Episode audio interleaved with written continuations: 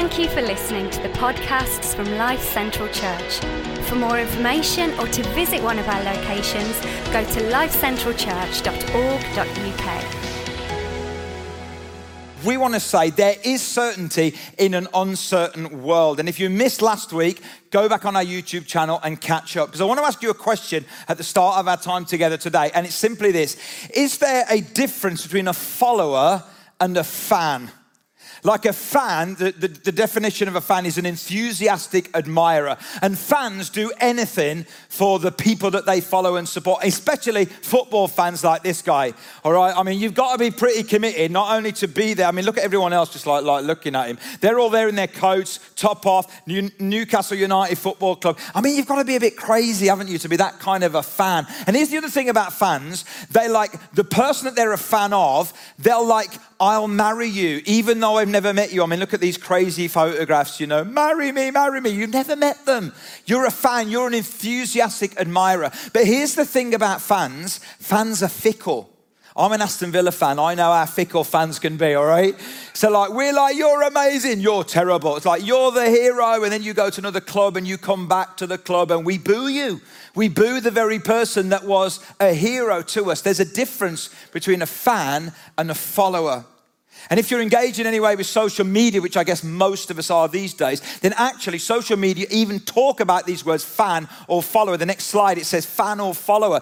You see, social media knows that if you're just a fan, it's very easy for you to disable notifications. It's very easy for you to walk away. And in fact, social media platforms don't just want you to be a fan or a follower, they want to move to what they call friendship which is where it's reciprocal and it's profile to profile doing relationship together. And that's interesting because that's kind of where we're starting and landing today. And what we're looking at in this series called Follow is how do we find certainty in an uncertain world? And the certainty number one that we looked at last week was this every day is an invitation from Jesus to follow him. If you read the Gospels, the stories of Jesus, time and time again, he just said to people, Follow me. Didn't matter what you believed, didn't matter how you behaved, didn't matter what was going on, didn't matter about your lifestyle. Jesus didn't say change, then follow. Jesus said follow, and then you'll change. But I don't know about you, but if anybody said to me, hey, hey, follow me, what's your first question gonna be? Anyone? Where are we going, right? Where are we going? Or, you know, what clothes will I need? For me, and I know this sounds a really terrible guy comment, and I've stereotyped guys there and girls maybe. For me, it's going to be, what shoes do I need? Seriously, it's really going to be that question. Or we'd say, like, what's in it for me? Or how much will it cost? Or what will happen? But the question, guys, when Jesus says, follow me, isn't about a what or about a where, it's about a who. It's about a who. And the guys and the girls that followed Jesus, they didn't ask the questions, where are we going? I mean, that comes later. We'll talk about that next week. But they basically, they were so enraptured and they were so enamored with this guy, Jesus, that it didn't matter about the what or the where. It was all about the who. And that brings us to certainty number two that we're going to look at today. And it's this every day is an opportunity to deepen our relationship with Him. Guys, if you're a follower of Jesus, okay, and some of you watching out there, or some of you here in the room or in a location, you might say, I don't think I am a follower of Jesus. I want to tell you what being a follower of Jesus is all about. But maybe for some of you, you've been a follower of Jesus for maybe just a few weeks or a few months. And I want to kind of in, in, introduce you to some concepts that maybe are new to you. Some of you have been following Jesus for decades and you've forgotten some of this stuff. Following Jesus isn't about what you know, it's about who you know. Every day in our uncertainty is an opportunity for you and I to deepen our relationship with Him. And you see, here's the thing a fan knows all about someone, but a real follower knows them. And you know, I met Liza Minnelli once. She walked past me. I met Tony Curtis once. I met Joe Pasquale once. You've met famous people, maybe. We don't know them. We may have met them, but we don't know them. The question is do you know the Jesus that you say you follow? And in the Bible, there's three amazing, there's more, but there's three incredibly strong pictures of relationship with God.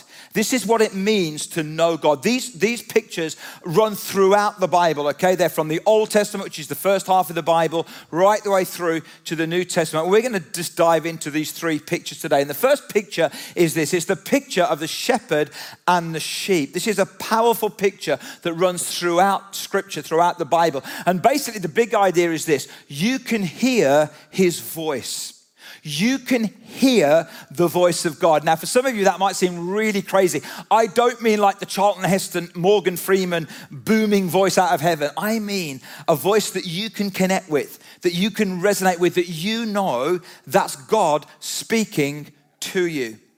And in John chapter 10, Jesus uses this um, cultural metaphor. You see, relevance is taking what's cultural to say what's timeless.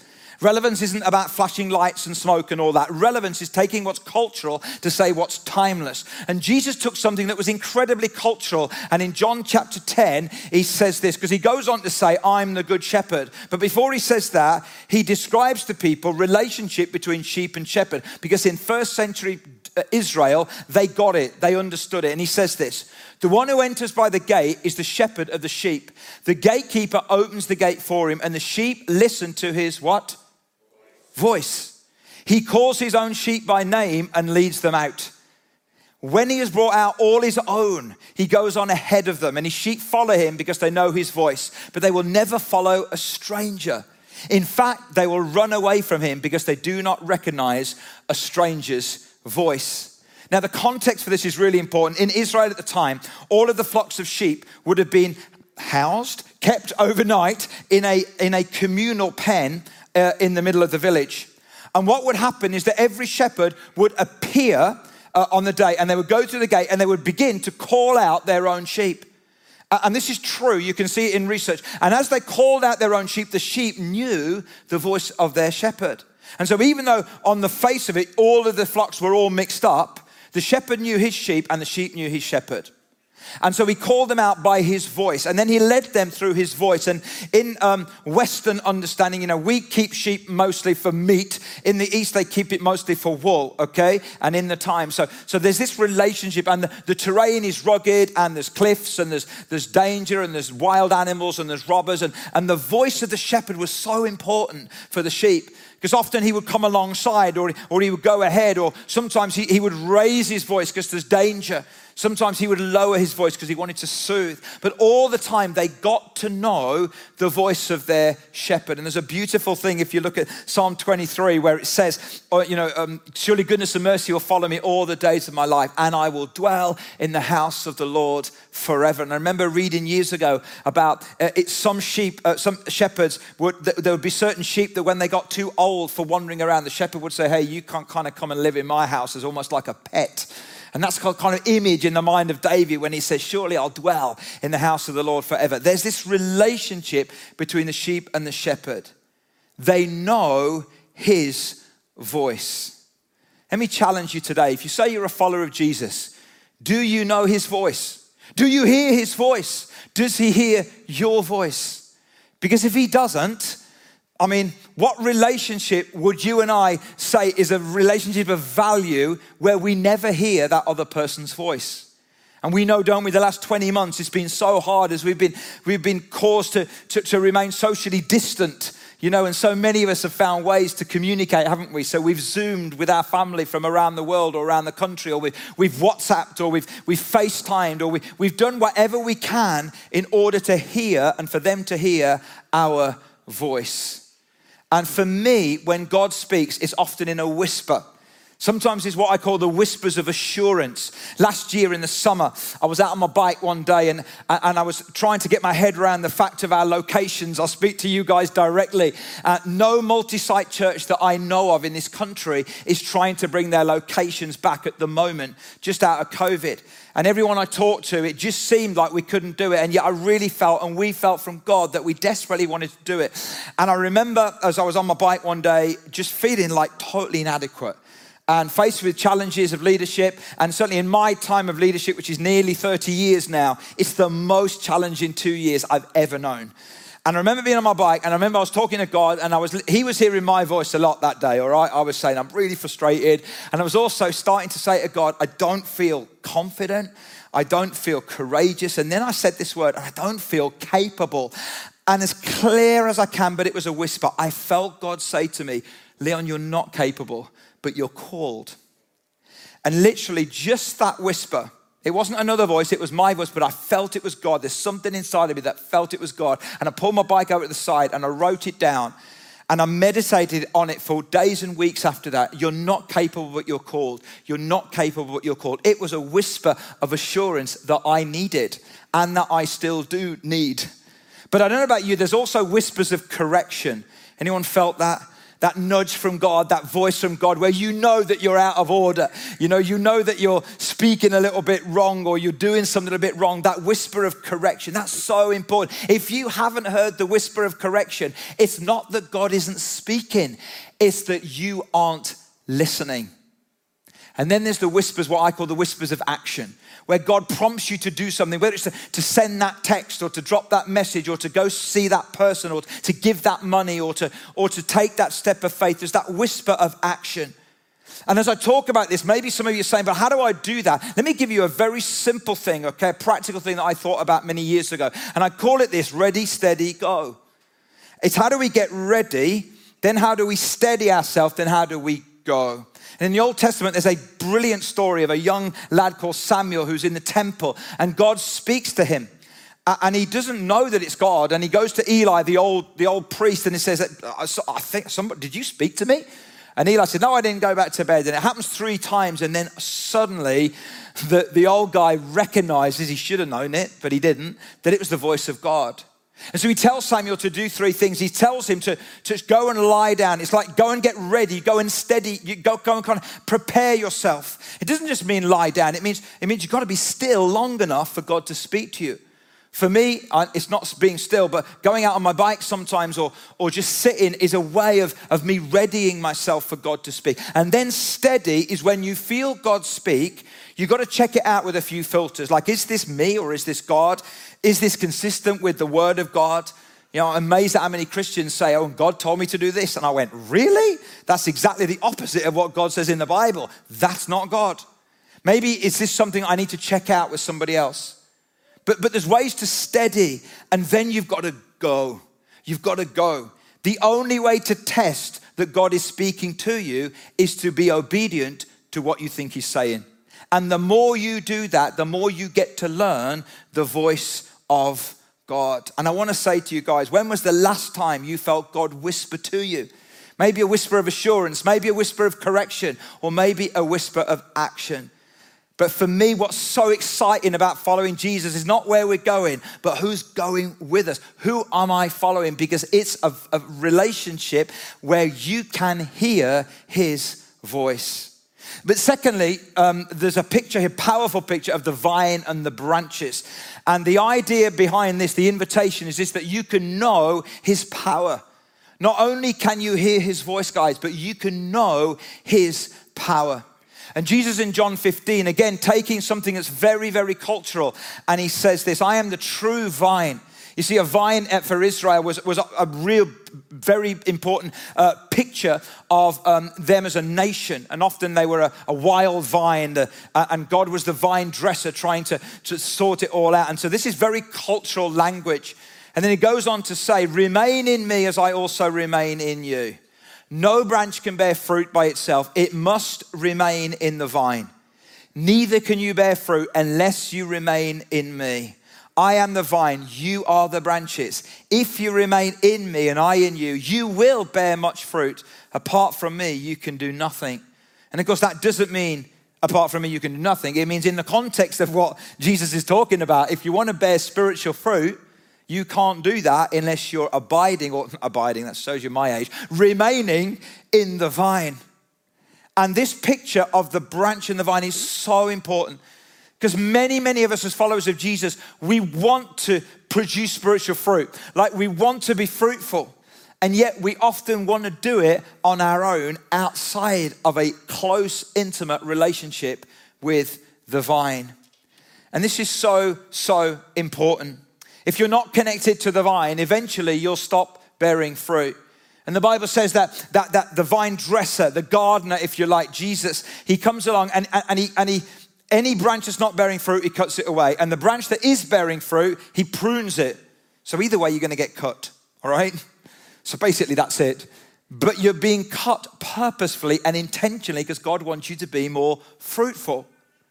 And so here's the thing, interesting thing enough that if you look at the research of it, the vine was one of those plants, trees, uh, uh, or, or plants where the wood is useless outside of the vine. In other words, you can't do anything with it other than burn it.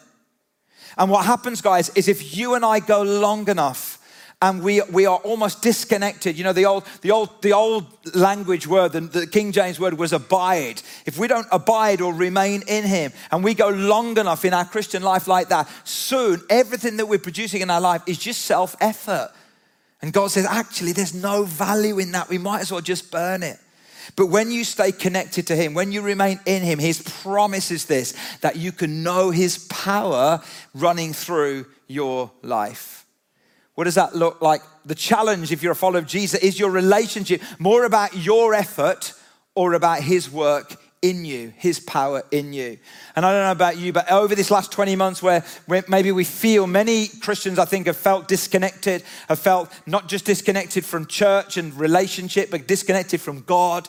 And we've lost maybe that sense of his power.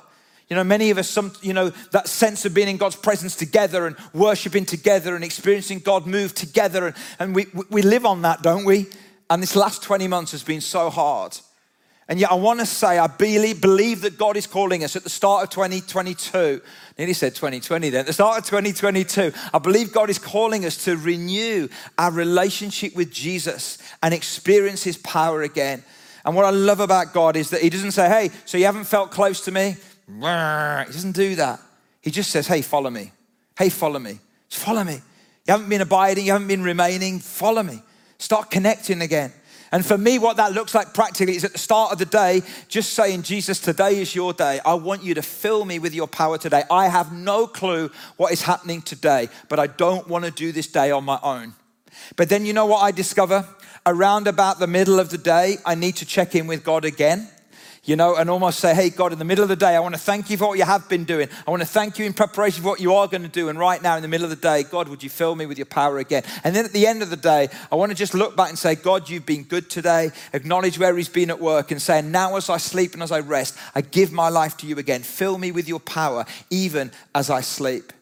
Wouldn't it be incredible if, if, if all of us, those watching online or in locations or here in the room, you know, went every day of our life saying, every day is an opportunity to deepen my relationship with Jesus. I can hear his voice and I can know his power. And then the third and final picture, and I love this one, is of a father and a child. And the big idea here is that you can, you can experience his embrace. And I realize that maybe for some of you, if you've not had a good relationship with, with a parent, with a father or a mother, this is difficult for you to understand. But I wanted to say, and for me, I've had a great relationship with two amazing parents who love Jesus and were incredible heroes to me. Whether you've had a good relationship or a terrible relationship, all of that is pales into insignificance when it comes to the relationship with our heavenly parent, Father. And this idea is so powerful. Let me tell you about one of the most famous stories that many of you will have heard of. And it's a story Jesus tells. It's central, I think, to, to the understanding of the gospel. It's a story of a father who had two sons, and the two sons, one of them uh, kept all the rules, and one of them was a bit of a rebel. And the one who was a bit of a rebel one day asked his father for his inheritance. And the, the father let him go. And you know the story. We, we call it the prodigal son. There's the prodigal son, there's the, there's the older brother, but the main character in the story, I don't think, is the prodigal son or the elder brother, it's the father. It's the father. And you get these two sons, one goes away from the father and one stays at home, but is as far away from the father's heart as is the other son. A guy called Wayne Jacobsen said it this way in the long run, it doesn't matter whether rebellion or religion keeps you from a vibrant relationship with the Father, the result is the same. So, whether you run away from the Father or whether you stay in the house, but you're disconnected from an experience of relationship, the result is the same. And so we look at this incredible story that one day this younger son who went away came back. And this is what happened in Luke 15. So he got up, she's the younger son, and went to his father. But while he was still a long way off, his father saw him and was filled with compassion for him. He ran to his son, threw his arms round him, and kissed him. The son said to him, Father, I have sinned against heaven and against you. I am no longer worthy to be called your son. But the father said to his servants, Quick, bring the best robe and put it on him. Put a ring on his finger and sandals on his feet. Bring the fattened calf and kill it. Let's have a feast and celebrate, for this son of mine was dead and is alive again. He was lost and is found. So they began to celebrate.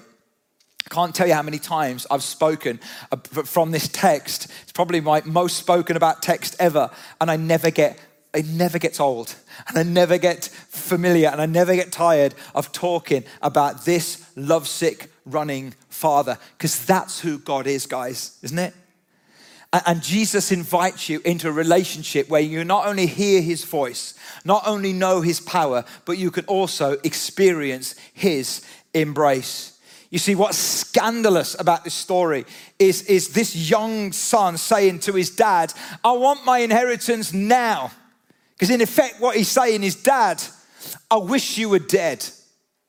And what's even more scandalous is the father, a wealthy man in Jewish culture, letting his son go. And then it gets even more scandalous because this young guy, a Jewish young guy from a wealthy family, ends up in the pigsty feeding pigs and eating the pig food, which you know in Jewish culture is an anathema. It's like, what? But the most scandalous thing of all is to come later in the story. You see, no, no man in this culture, no father in this culture would even let their son leave like this. No father in this culture would wait and watch for their son to return. No father in this culture would run for anyone. Like wealthy people, powerful people don't run, do they? Apart from when you saw like some of those politicians that kind of try to run a little bit, but they just don't. And yet here's this guy with long flowing robes, which he'd have had to grab and tuck in his belt, otherwise he'd have tripped over them. And then he's running down the road in front of the community. But the most scandalous thing of all is no father in this culture would then throw his arms around this man who would have smelt like pigs and kissed him. That's what God does for me and for you. And you can experience his embrace. Guys, no matter what you've done, no matter where you've been, no matter how you smell, you can experience his embrace, which is utterly, totally mind blowing to me. And so the challenge is this do you still know and experience his embrace? I am not talking about emotion. I am not talking about feeling. I'm not talking about every single day you feel that. I'm not talking about that. I'm talking about just those moments when you know and experience the love of God. For some of you, that will be intellectually because that's how you connect with God. For some of you, it will be more emotionally, but you'll know that you're experiencing the love and the embrace of God. So, how do we do that? I promised that I wouldn't keep talking about my granddaughter, but I am going to talk uh, uh, about it a little bit today, all right? Because over this last kind of, I don't know, 20 months where she's been around, she was born the week after lockdown. Um, through the baby phase, uh, we weren't able to see each other through the baby phase for the first three months because of lockdown. But then when she got into the toddler phase, and, and, and I loved that phase, okay? The baby phase, mm, not so much, too little, don't really know what to do with you, okay? But in the toddler phase, I love it.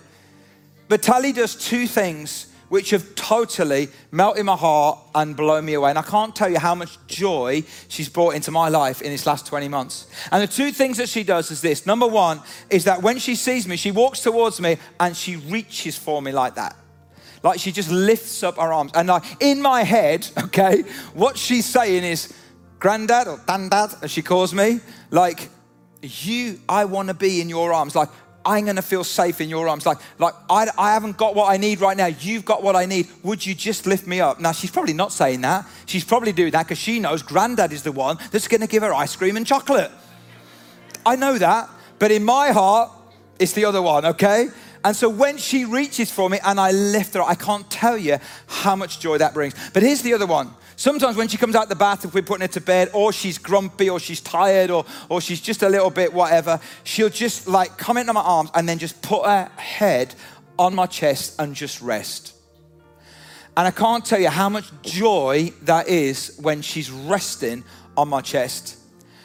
And one of these occasions, either when she was reaching or she was resting, I felt the whisper of God. And He said this to me Leon, the joy you're experiencing right now is the joy I experience when you do the same. When you just reach for me and when you just rest on me. And it sounds simple, and it is simple, but I think it's really profound as well. Because so many of us in our uncertain world are trying to figure it all out, aren't we? Like as a leader, I'm trying to figure it all out. I can't tell you how many times I wake up in the night trying to figure something out. Do you know what I mean? Thinking, oh, where's that person? Or how are we going to do that up at Rowley? And I know it's so frustrating for you guys with how things have been going, and we really feel for you. And, uh, and then I think about, what about so and so? I haven't seen them for a while. And how do we do this? And, and you know, and I get an email saying this and an email saying that, and, and they're saying opposite things. And I'm like, you know? And I'm trying to figure it out and work it all out. And all the time, God is saying, Will you just reach for me and rest on me? And I think for me, the window into that was the joy I felt when Tally does that. And it's almost like thinking, could that be true, God? That, that you would feel that level of joy when I just reach for you or rest in you? That totally flipped around my understanding of that. It's not just about me, it's actually the joy that God experiences when you and I are in relationship with Him. Here is the incredible truth, guys every day, every day is an opportunity to deepen our relationship with Him. I praying for someone today here, Don. His wife Kath is in hospital with COVID, couple that we love dearly, been in our church for many, many years. God bless you, my friend. We are praying for you. But you know, as Kath is in hospital and Don is here, and, and all of the pain of that, still in the middle of that uncertainty every single day, he said to me, I just wanted to be in church. Because every day is an opportunity to deepen our relationship with Jesus, even the tough days. Some of you are struggling right now with finance or with your job or with health or with, with family. Every day, in the uncertainty of that, is an opportunity to deepen your relationship with the one that you say you're following. You can hear his voice if you listen. If you get yourself ready and steady, you can hear it. You can know his power if you remain in him and abide in him and draw from Him, and you can experience His embrace. And so, what we're going to do right now is we've got some time this morning where we are going to do that, where we're going to create some time here and online where we can experience His presence. In a moment, we're going to take communion together. But before we do that, I want to invite you to stand with me. Would you do that? And as we stand together, I want to invite you to invite God to come close to you today. And maybe for some of you, it's been so long since you've heard his voice. So, what we're going to do in a moment, right now, in fact, we're just going to close our eyes wherever we are and, locations and online as well. And just as the guys are playing underneath, just let's ready ourselves for a moment. Let's just pause in our busy, crazy, uncertain, frustrating world right now. And I know, like me, many of you, every time you switch the TV set on and catch up on the news, you just want to scream, don't you? Just because of the ridiculous stuff that's happening around our world. But there's a whole load of painful stuff as well. And as I thought about families this week, I thought about, you know what? Every family has pain. Just look at the Queen. Just look at the Queen. Just look at the top people in our society. She's a human being a mother, grandmother, great grandmother who must be in incredible pain right now with what she's having to deal with in her family. So are you. She's no different. She's just human. And in the middle of all that, let's just ready ourselves and let's ask God to speak to us. So let's just take a moment of silence right now, just with the music. I'll shut up. Let's open our hands and let's ask God to speak into our hearts today.